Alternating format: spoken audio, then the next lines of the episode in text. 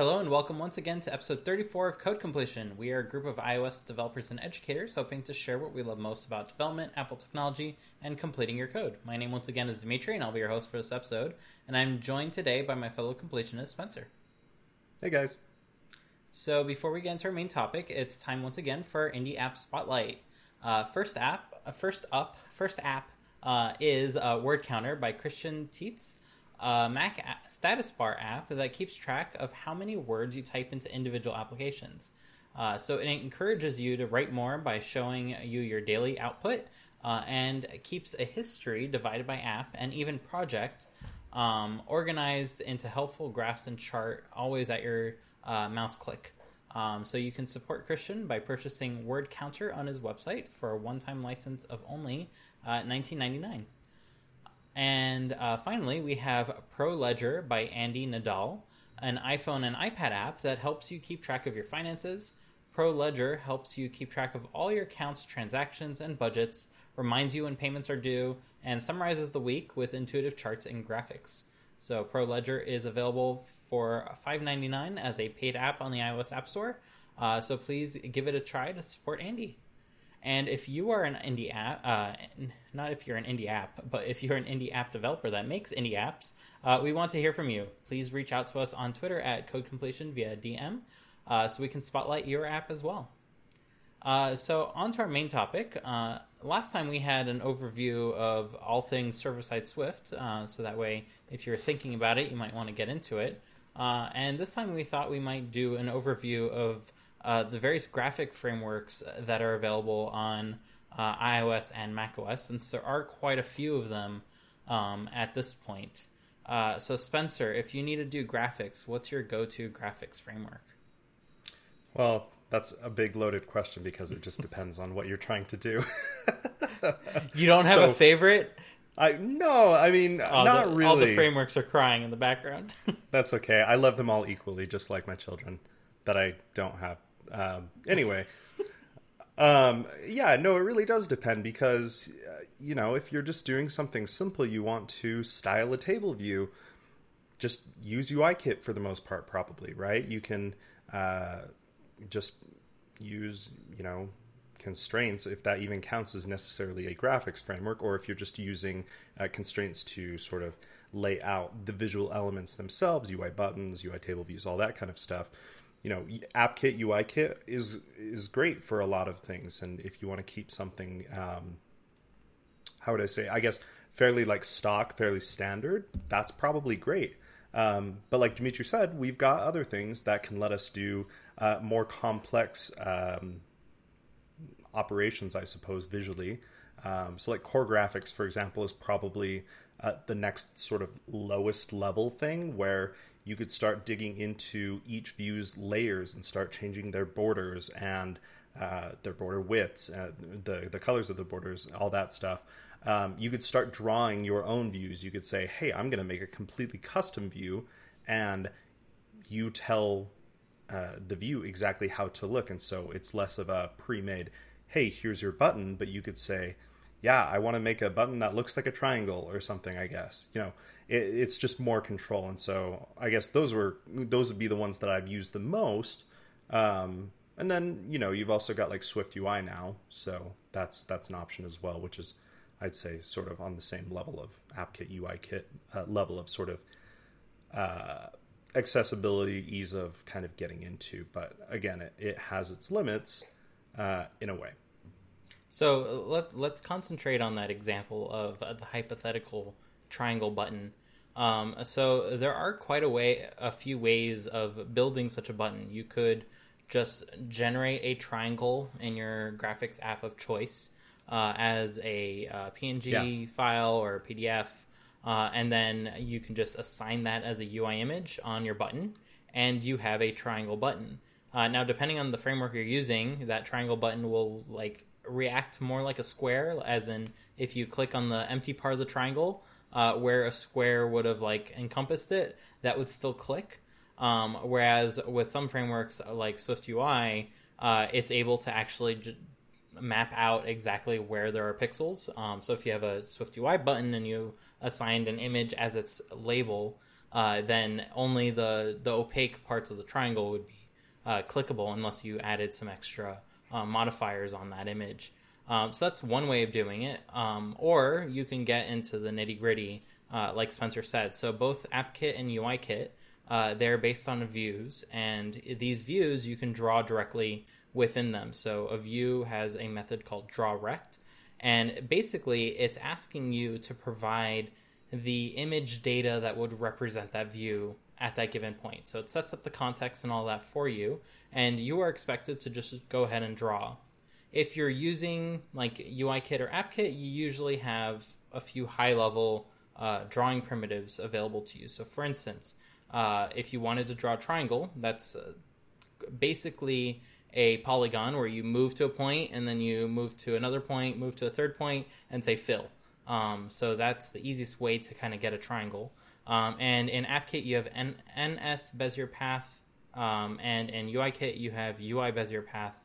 Um, and both of these basically work the same.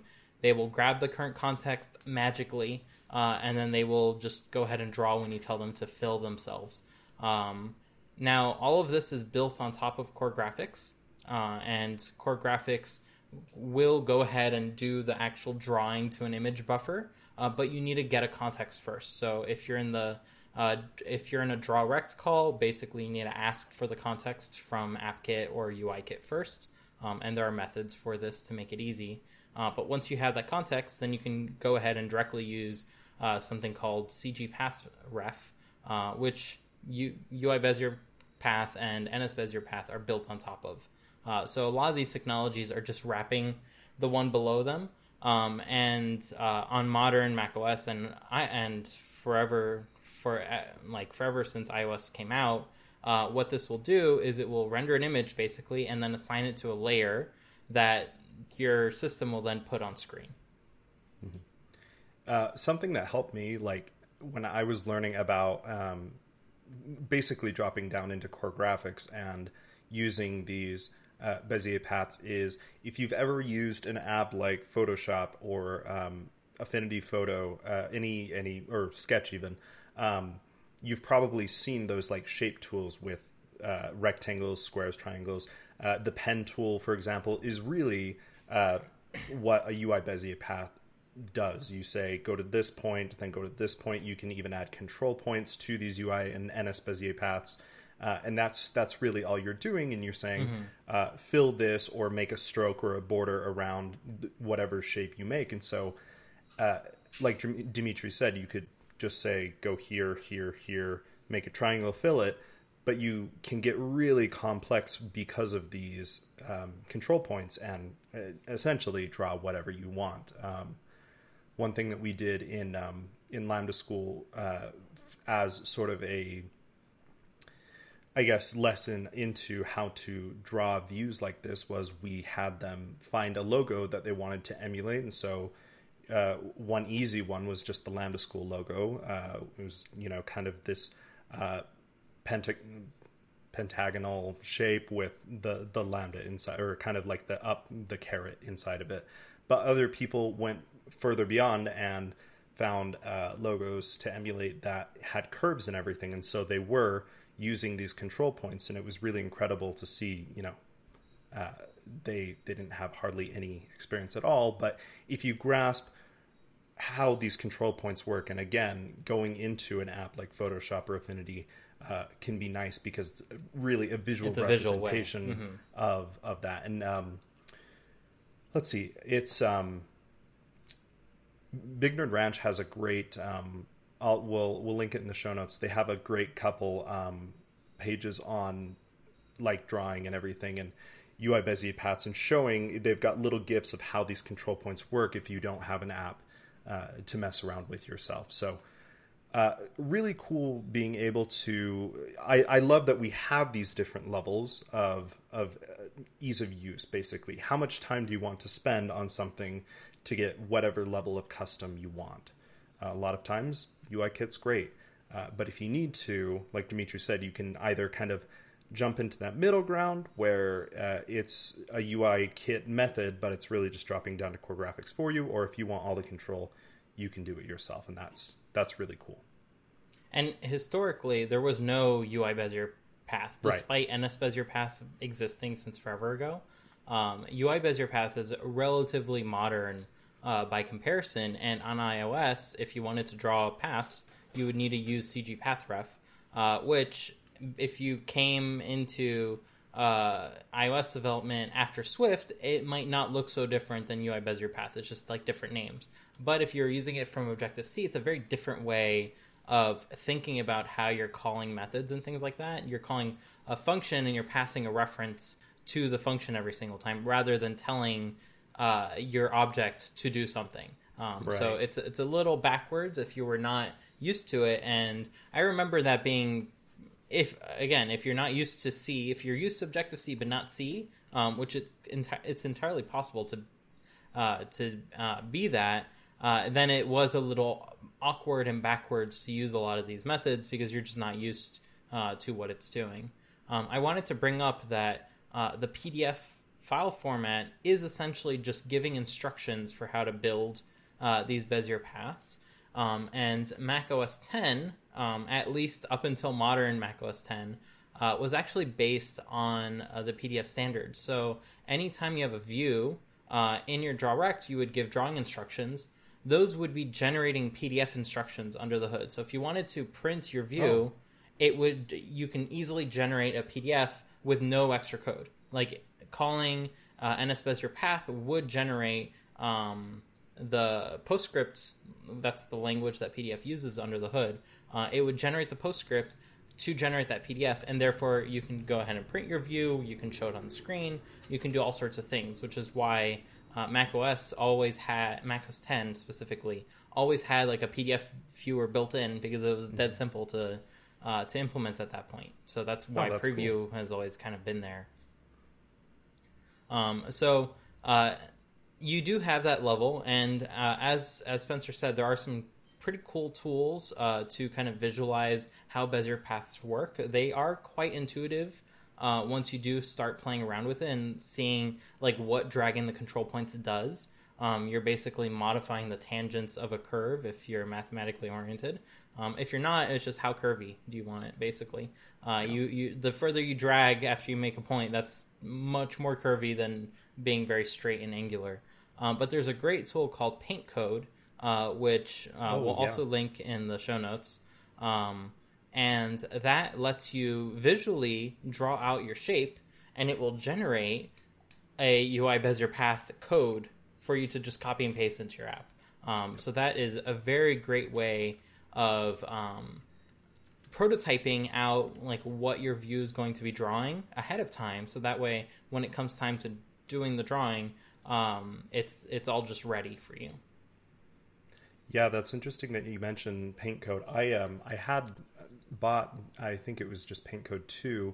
I haven't looked at it in in a couple years probably, but um it was really cool, especially I, I will say I did kind of use it as a little bit of a crutch uh, to, for me, I learned about it way before I learned how to write core graphics code myself.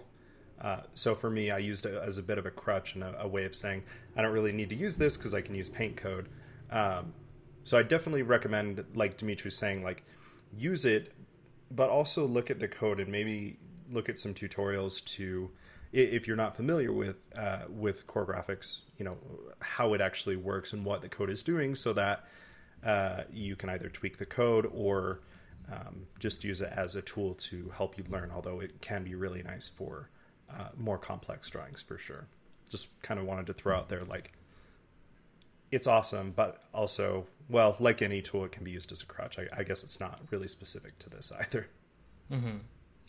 Um, now, I guess so. We talked about like basic shapes, like that's you. You basically turn them all into Bezier curves. Um, you also have text, um, and if you didn't know, text is a bunch just like the logos that you mentioned that have curves in them. Text is just a bunch more Bezier curves. Um, spoiler alert: it's all built on Bezier curves, uh, down to uh, down to the very lowest level. Um, so uh, text, as I said, is a bunch of shapes, and you can go ahead and draw text by just asking the string to draw itself. Um, but you can also ask the system to give you back the shape of each letter if you wanted to do something more uh, complex. If you wanted to render it in a perspective or do some funky math to give it a little wavy pattern or whatever you wanted to do, you can go ahead and do that because text is just again a collection of Bezier curves and if you've noticed, it's really fast to draw text on screen, so it's really fast to draw a ton of Bezier curves that you make yourself. Um, so uh, all of this is kind of built on the same primitives um, all the way down. The only thing is that Core Graphics and therefore AppKit and UIKit, uh, they are CPU rendering technologies. Like you are you are prepping a bit of memory uh, in the shape of a square, essentially representing uh, either a bunch of pixels if you're generating an image, or a bunch of instructions if you're generating a PDF for printing, for instance. Um, and depending on what that context is, that's what the context object is. Um, you are directly just asking the CPU to either render your shape or render the instructions, um, and that that is at that level. So uh, if you're doing a ton of drawing, like one after another onto that same patch, uh, you might not be able to get the best performance out of uh, these primitives because the CPU, although it is fast, it's not necessarily made for like highly parallelized drawing. Um, so there are some limitations there. Now, uh, Swift UI is a little bit different, um, and Spencer, you can correct me if I'm wrong, uh, and I most definitely am. But there is a uh, there is a modifier that you can place on your view hierarchy uh, that's basically called something along the lines of draw with metal. Um, I completely forgot what the what the actual term is, but if you have any uh, drawing code in your Swift UI views, instead of drawing those on the CPU, it will go ahead and draw all your shapes on the GPU, and therefore you'll get a a huge uh, performance boost. Um, with the trade off that you're no longer working with individual views at the rendering level. You're working with a bunch of drawing commands to the GPU uh, and therefore it kind of gets squished um, as as like one context um, instead of having all individual views that you can put like uh, accessibility and stuff on. So that is uh, something to think about uh, if you do want to use this. Um, but you can get a huge amount of performance, and that's because we're using the graphics processing unit, which is the GPU that's inside your computer. Um, so, uh, Spencer, can you give like an overview of what a GPU is and why why we have them? Yeah. Um, so the uh, the view or the modifier that Dimitri was talking about is called a drawing group. Um, That's the one. So yeah, just just in case anyone was wondering. Yeah. So the GPU is basically made to uh, perform and execute, like Dimitri said, highly parallelized tasks where uh, you can break some task up into uh, many many small pieces and kind of have them run at the same time it's like having you know thousands of threads uh, on your cpu run at the same time because they're able to be broken up into smaller pieces where the cpu is great at just kind of powering through things and it has a few threads but not you know it's not highly highly parallelized um, so the gpu is kind of meant for those different tasks um, like like drawing views or, or whatever so um, it's like Dimitri said, you can perform. Uh, I mean, in theory, you can perform graphics processing on your CPU. It's just going to be way slower. You have way less uh, parallelized computing power, and so if you've ever um, used like a virtual machine, for example, a lot of times those like the operating system will be rendering or the, the virtual machine will be rendering everything on the CPU. It's not going to have a, a, graphics processor, and so it's just very, very slow. Whereas mm. if you have this hardware that we all have on iPhones, iPads, Macs, um, that is the GPU. It's it's made for that. It's just inherently going to be faster because it's broken up into many many different cores. I, I don't know. I, I could be wrong here, but like GPUs nowadays have potentially thousands of, of computing units, or it depends on kind of the brand of the uh, graphics processor, what they call them. Yeah, what but, they call them. It's different for yeah. every single one. Yeah, like Apple says, oh, we have eight cores, but there's right. a lot more computing units in each of right. those cores. Exactly. So it's a little bit hard to kind of define one specific term, but basically, how many cores or computing units can it do? Things can it do at the same time? If that makes sense.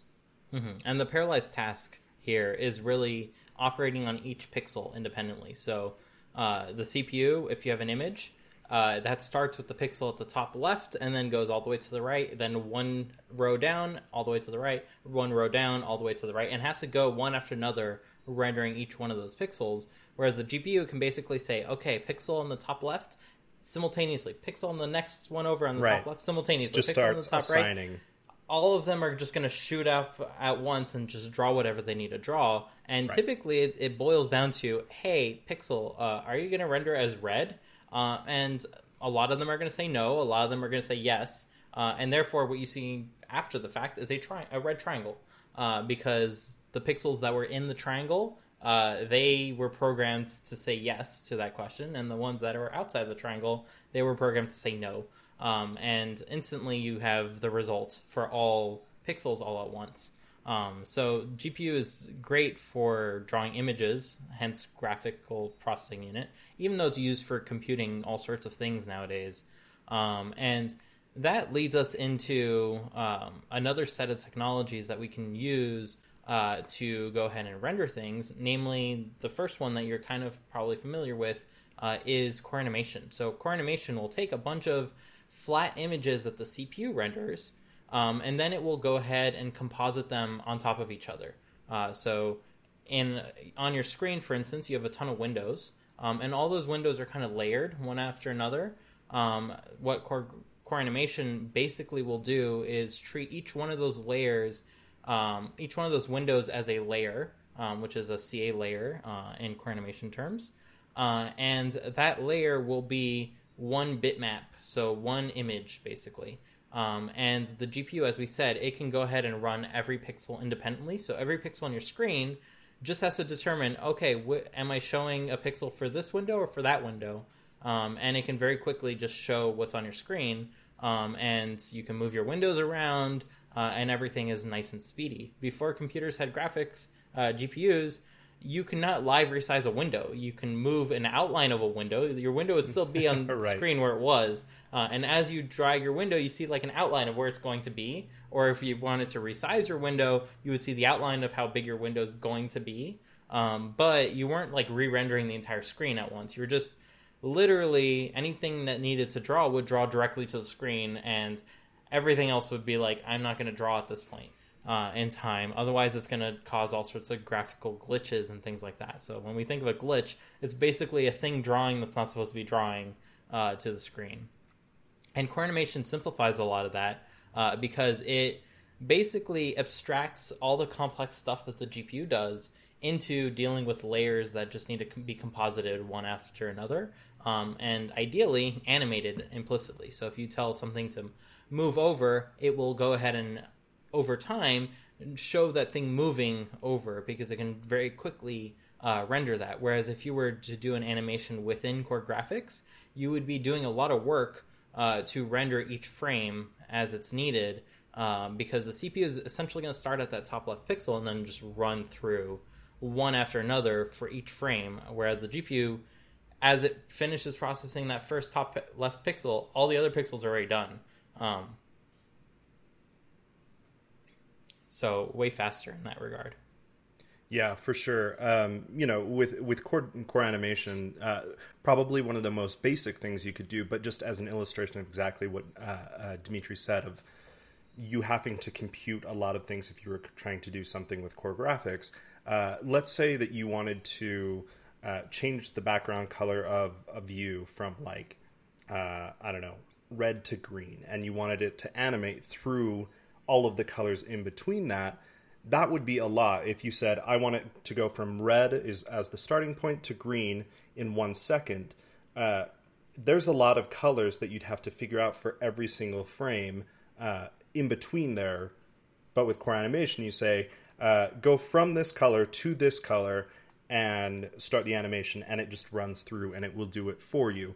You- And you can even get even more complex and say add keyframes. So maybe you have your animation for one second, and from uh, you know second zero time yeah zero to uh, half a second is going from green to red or red to green and then you go from green to blue or something uh, so you can do many many complex things and really you're just saying go from here this value to this value to you know however many keyframes you have and that's all you need to do much less work of trying to figure out okay I, I need to render this frame and then this frame then this frame then this frame all with different colors if that makes sense if that's a good example. mm-hmm.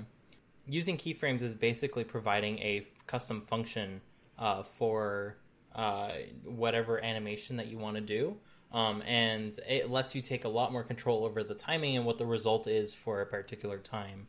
Um, so core animation gives you all that power, um, and uh, it used to be like again that you had to choose when you wanted to use core animation, especially on macOS. iOS has never had this problem; it's always been 100% core animation. Uh, but from on macOS, you had to choose which views had to participate or could participate in core animation. Nowadays, it's basically everything unless you tell it no, please don't. Um, then it's it's basically going to give every view its own layer.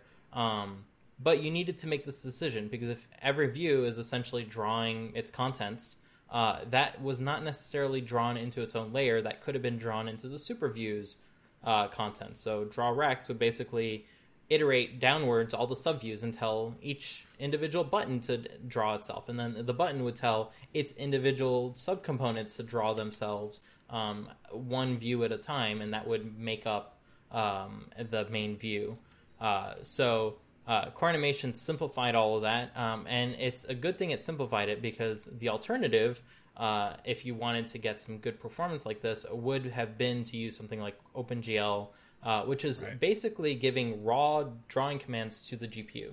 Uh, so what does that look like? Well, you tell the GPU, I want to draw this triangle, so uh, a triangle given by these three points at with this color, and it will go ahead and draw that instantly.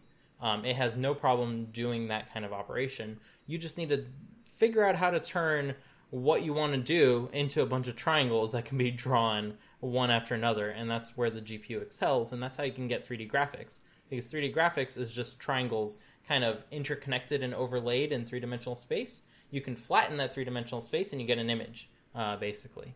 So um, that's that's been about as much as I understand about 3D graphics in a nutshell. Um, and uh, OpenGL made it quite hard to do more complicated things um, with that system. So if you wanted to get like shadows, that would be faked. There is no such thing as a real shadow uh, from the point of view of uh, these earlier graphic systems. You would draw another shape on the ground that looks like it could be a shadow, but it's not actually a shadow that we're kind of used to um, physically rendering it. Um, nowadays, there are uh, there are tools called uh, ray tracing and things like that that can take care of all those details for you at tremendous computational cost. Um, basically, simulating every photon that's flying around in your three dimensional scene. Um, but uh, many applications basically cheat and use a shortcut uh, to get there. Um, so that brings into, us into an interesting um, an interesting uh, field, and that is the field of like optical illusions. So, for instance, sometimes you can get away drawing a lot using just core animation layers. So, for instance, if you have a layer uh, that represents a, let's say you want to draw a uh, a bar chart. So uh, each individual bar would show you how much of something sold over a period of time, for instance. You could draw a series of rectangles in your draw rect, but that wouldn't be animatable, right? As you change parameters and you wouldn't be able to see the bars change size and stuff like that. So instead of drawing rectangles, you can basically position layers and you're not drawing anything in these layers. You're just saying, hey, this layer, it has a background color, it has a corner radius, uh, and that's all you're telling it. Uh, and it has this shape, this height, um, this these dimensions. Uh, and you can go ahead and animate something very easily just doing that. Um, if you needed to put a uh, small highlight or shadow next to something, you can just put a one pixel layer that's really long and skinny um, right next to something, and that's your instant highlight or shadow. Um, so a lot of tricks uh, to get good performance actually come from just throwing in layers or views uh, here or there um, with just solid properties, no actual images uh, contained with them, and then the GPU or core animation will translate that to really simple drawing commands um, and the GPU will be able to render that very quickly, even though it's being composited on top of all sorts of things.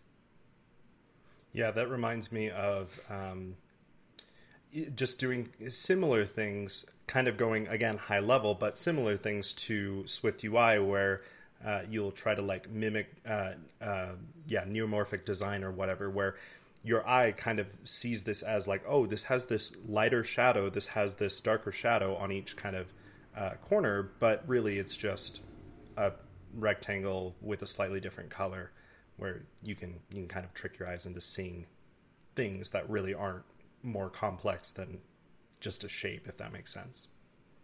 Yeah, and I guess to that extent, it really helps to study a little bit about color theory and how like actual shadows and stuff work. So, for instance, we think of shadows as being a dark color and highlights being a light color, um, like pure white or pure black uh, kind of thing. Uh, in reality, it's a lot more interesting. Like whatever the color of your walls are is going to influence the color of your shadow, for instance. Um, so if you have blue walls, your shadow is actually going to be blue, but your eyes are going to interpret that as being black. Um, so if you make that shadow black, it's going to look off because your eyes are going to interpret it as being more blue than they're supposed to be. So you're going to end up in the opposite end of the color spectrum, uh, and that can be really jarring for users. Uh, so always consider what kind of background you're using uh, when you apply shadow. Don't just blindly choose transparent black or transparent white to have a highlight. Pick something along the hue of the views around it, um, and that's usually going to help you tremendously. Uh, you can also go in the opposite direction and be creative, where you pick a different hue, uh, but be careful with how you use that because it can either work to great effect or it can, it can uh, not work at all. Um, and that that is something that you need to consider uh, when you are kind of deciding um, how to how to layer these elements essentially. Yeah. I'm going to kind of contradict myself here. I just said that the eye is really easy to trick, but at the same time, it's really hard to trick in some things. Like there's like this, it's very easy for it to notice like this uncanny valley. This takes mm-hmm. me back to uh, m- one of my classes in college where I can't exactly remember what it was. I think it was just like a, I want to call it 2D design. I can't quite remember, but there was this. Um, someone had presented a. Um, a I think it was just a painting, like a watercolor painting. Anyway, it was of mountains and they were they were layered, right? And so mm-hmm. there were some kind of in front of each other, and the color didn't look right between the mountains. And what was happening was he was making them darker the closer that they got, but really uh, and they they didn't quite look right and it, it's exactly what you were saying he was just kind of putting more black uh, or making you know it darker, but it didn't quite look right. Uh, so the further back it went, obviously it went lighter, but it was like white. Um, but then our teacher explained, or our professor explained, the reason it doesn't look right is because you have this blue sky, and the blue sky is influencing the shadow on the mountains. And so as the mountains get farther away, they will uh, naturally get closer to the color of the sky, and it mm-hmm. kind of blew my mind. I was like, oh my gosh, I didn't realize that. But our eyes did. Like I didn't realize it, but like naturally, I was like, there's something not quite right with this. And so, if there's if you feel like that with your design, it's probably something that other people would notice as well. Mm-hmm. Um, and I I don't claim at all to be an expert in any of this, but I have noticed um, just from that example that I I've seen this like uncanny valley, and you can definitely uh, try to you know try to avoid it whenever you can. And um, mm-hmm. if, if you don't know, then oh, go for it. And the, the biggest example of this is anytime people have shadows that are diagonal, that immediately throws people off because generally the lights are above you. So anytime you're expecting to see a shadow, you expect it to be below an element, not below and to the right. Because rarely are the shadows in the top left or the light in the top left to cast those kinds of shadows. So anytime people have those kinds of UIs, the reason it doesn't feel right, like it, even if you can't explain it, you're gonna notice that mm, that's yeah, not the best exactly. design. Like if you were to put two side by side, um, so like be careful with how many shadows and things that you put because unless you do the whole work make it a soft shadow with a hard shadow behind it and then a highlight on top of it it's you're not going to if you don't go all the way you're going to end up in that uncanny valley area and it's going to yeah. be very easy to uh, have something that just looks unfinished and incomplete uh, compared to what you were kind of going for um, if you did have an idea in mind, and it, it's it's definitely tough. And the Oh, yeah. the biggest thing I would I would encourage anyone to do is go through these hurdles. Like don't don't stop yourself from having bad design, but be critical of your own design so that way you can improve it over time. It like using the tools to draw exactly what you want to draw gets easier the more you use them. That's that's unquestionable. But training your eye to kind of figure out why something looks right versus why something looks wrong, that actually takes training and uh, hard work to kind of uh, develop the skills to be able to do that properly and to be able to correct whatever is wrong because sometimes you have no idea what's like that just Yeah. didn't turn out right after you like finish the whole idea um, and it's disheartening sometimes uh, but as you keep studying different things different techniques make a collection of your favorite uis and be able to spot like where they fall apart. Like that's going to help you a lot uh, when you are making UIs if you're concentrating on uh, doing that well, um, especially with things like shadows and textures and highlights, uh, metal reflections. Uh, those are notorious where if you if you do it even a little bit wrong, we're so used to seeing like chrome on a motorcycle that we will notice immediately if if a binder ring, for instance, does not look right because it's supposed to be shiny metal and it doesn't look like shiny metal. It looks like a gray shape. Um, so if you want to go realistic, you need to be very careful with how you're like using all these things. But if you want to escape all that, you can go with a stylized design, and then you don't need to worry about any of that. Um, Yeah. So uh, that that's a second uh, a second um, thing that I, I would encourage is if you can develop a clean, simple design system, meaning everything is kind of consistent in one way or another, then you can take a lot of shortcuts in terms of getting everything perfect because our brains are very easy to influence into accepting something that does not look 100% real that but looks completely fine um, uh, like I would say a, a great example of this is cartoons. If you look at a cartoon, you see people, you completely understand that these are people. They don't look like people, but you understand them to be people, and your brain is a okay with that. The minute they start looking like super realistic, um, like if if a 3D character in a Disney movie, for instance, had smaller eyes that more closely resembled the proportions of an actual human face, it would look wrong because they wouldn't be able to get it close enough to 100% a real human where it would look right. But if they instead replace the eyes with much larger eyes, much smaller noses, much rounder faces, and things like that, it looks far enough from reality that our brains are just tricked. So uh, do try to find a consistent style that you can uh, that you can be consistent with. That's the key. If you're not consistent with it, then it looks like it's all over the place. But that is a good cop out of having a perfectly realistic design, um, and uh, that's a great way of having something that works quite well. Yeah.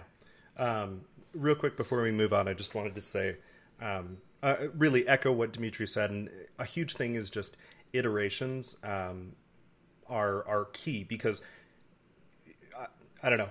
For me, whenever I draw something, I don't have the patience to see it through and maybe like try to improve on it the next time. Um, That's just I don't know. I don't have patience for drawings, but I'll have patience for tweaking uh, like UI. And so uh, run through and try to design something, and then if it doesn't quite look right, iterate on it. Like if you want to go back to it, commit that, push it, um, and then you know mess it up, and you'll always have something to go back to.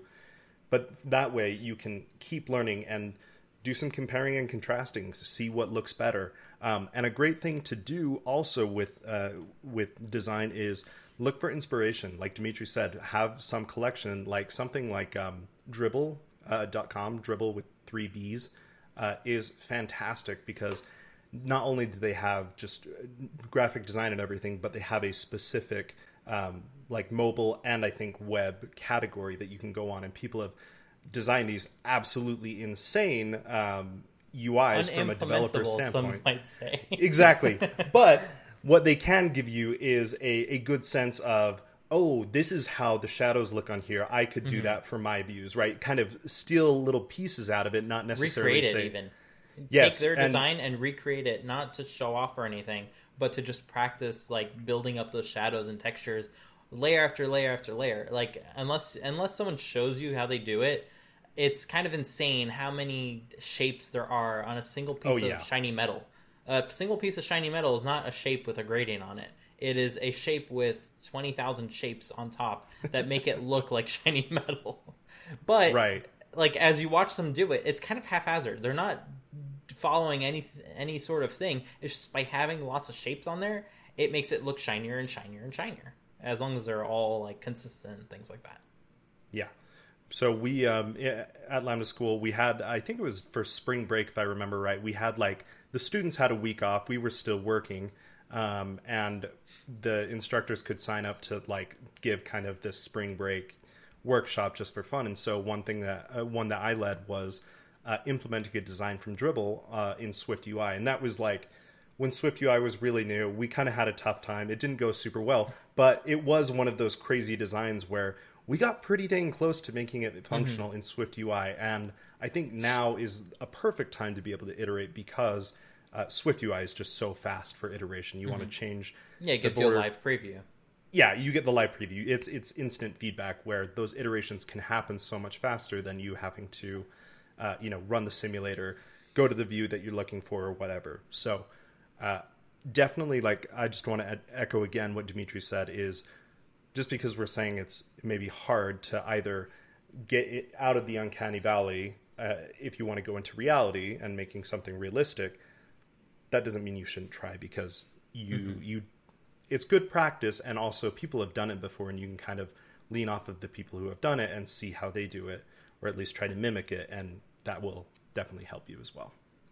Yeah, I I think I've, I've said this story before, uh, but um, when iOS seven came about, they had this brand new flat, boring uh, interface uh, compared to iOS six, which was full of texture uh, and uh, like very skillful um, reproductions of real life things.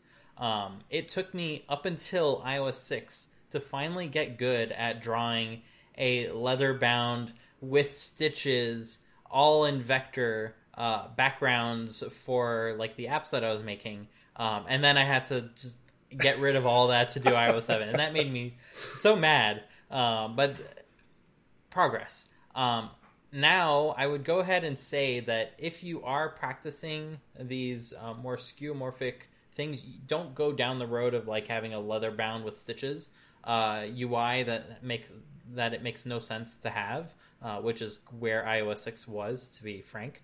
Um, but if you are designing a certain object and you do want to have that realism, don't feel constrained by the flat. You can go ahead and integrate a lot of these things into today's apps. Um, and as long as you consider like different screen sizes where a lot of that was a nightmare, but as long as you go into it considering all that from the beginning, uh, then you can go ahead and make something that is truly unique by today's standards. Like not much uh, is really super highly uh, designed uh, in terms of like representing something that is not just a flat rectangle on top of another flat rectangle. Um, or rounded rectangles with gradients, like that's that's Yeah. super common nowadays. It's kind of overdone um, to the point where nothing is really unique. If you do want to go to the unique aspect, say you're making a music player, model it after something that plays music, like a radio. You can have a lot of fun with that, even if the whole UI is not like based on that theme. If some of your UI is, and you can see the the speaker uh, kind of pulse as it's kind of playing, Yeah. you can have a lot of fun making something that's very personal that people will love. Because what's not to love about uh, that kind of care that's put into it? Um, so you need like all these graphic tools to be able to pull that off, um, and there are quite a few. Um, and we kind of got like distracted by talking about design, um, but uh, it is definitely worth it. And I don't think it's uh, considered old or cheesy anymore. I think it's been long enough, like eight years at this point, right? iOS seven to fifteen. That's that's roughly eight years. Um, Yeah, something like for for seven, eight, nine, ten. So nine years. Um, uh, well, I guess after iOS 15 is out for a while, that would be nine, eight, nine years of boring flat stuff. So be be creative, don't overdo it, um, and you can you can take advantage of the fact that nothing else really does this anymore uh, to really have something that's nice and polished. And it doesn't matter if you don't get there right away. Do keep in mind that even though you should practice as much as possible, don't always ship what is unfinished, uh, especially in terms of if it encroaches on uncanny valley uh, kind of perspectives, that can make things worse. And if you're actually trying to ship and make a profit off of your app, that is not ideal. Um, Yeah. To have something that scares people away. Um, but And it's as- hard. yeah.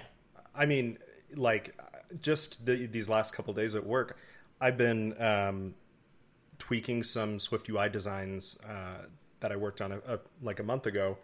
I have spent so much time just sitting there tweaking the SwiftUI that it's ridiculous how much time I've spent doing that as opposed to, you know, a couple days ago, I was blowing through a bunch of bugs and and you know tr- fixing other things where I, it feels so slow to me these iterations but that's ultimately what you need to do it's for me design is it's fun but it's also probably the most tedious thing that i can think of i'd probably rather be working on other features or something but it's not something that we can ignore and i think that is a huge part of what makes ios and macOS nice is there has been this attention to design and not just throwing together something and making it, you know, bland. I mean, well, yeah. I'm generalizing here, but more than like a, a Windows app where they all look the same, that kind of thing. People, you know, take the time and, and care to really have thoughtful design, both from a user uh, interface standpoint and also user experience, of course, as well. And and I, I I should also say it's very important on the topic of design to keep things familiar. Like, don't go and reinvent uh, how a button Yeah. should behave or operate. Um, like a button in UI sense is based off of a button on a physical device. You push it in, uh, it has all of these connotations that we're really used to. Um, and if we see a button somewhere, we know how it operates. We know that you can click it, but then if you move your mouse away or move your finger away, you can cancel that interaction. Be very careful if you're like re-implementing things to follow all of those uh, interactions properly. Yeah, I think a lot of user experience things just don't even need to be really touched in that sense. Um, Yeah. Yeah, so if you're re-implementing something, study what is already there. Really learn about how it works and what the pitfalls that Apple went through when they built out that control to begin with. So that way, if you do re-implement it, you make sure to check all those boxes, including accessibility, dynamic text, all sorts of uh, things, uh, increased contrast um, that you should be uh, pay attention to. And thankfully, SwiftUI makes it easy to kind of do a lot of that. The button is like super plain. There's nothing to an actual button other than the behavior, so you can decide what your button looks like. Um, but the behavior is always kind of built in.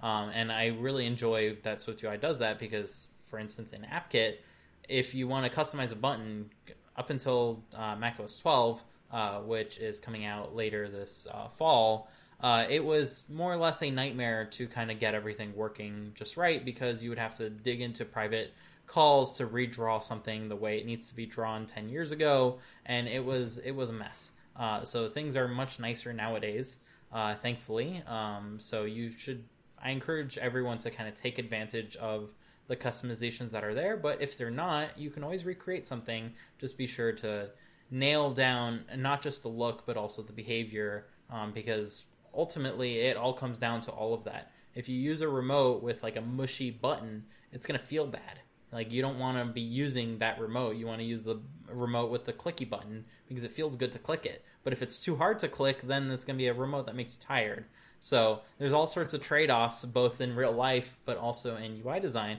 especially a button that you can't cancel it's like oh shoot uh, I don't want to buy this thing, but as you move your finger away, uh, it decides to buy it anyways. So you don't want that situation. You're going to make people angry. Um, although you might make a few extra bucks for like a little bit, you're going to get booted quite quickly from like making people angry. So um, always consider all those things. Definitely. So this week's episode is once again brought to you by Bon Voyage, a uh, full stack iOS application development course from Jonny B. With this course, you'll learn how to build both a full iOS client app and an associated React web administration application. The app and the site will integrate with Firebase, as well as Stripe and Plaid uh, for payment processing. Bon Voyage is a place to book extravagant vacations, and you'll gain the skills to build the iOS app from the ground up and integrate everything you need to provide a world class vacation booking experience.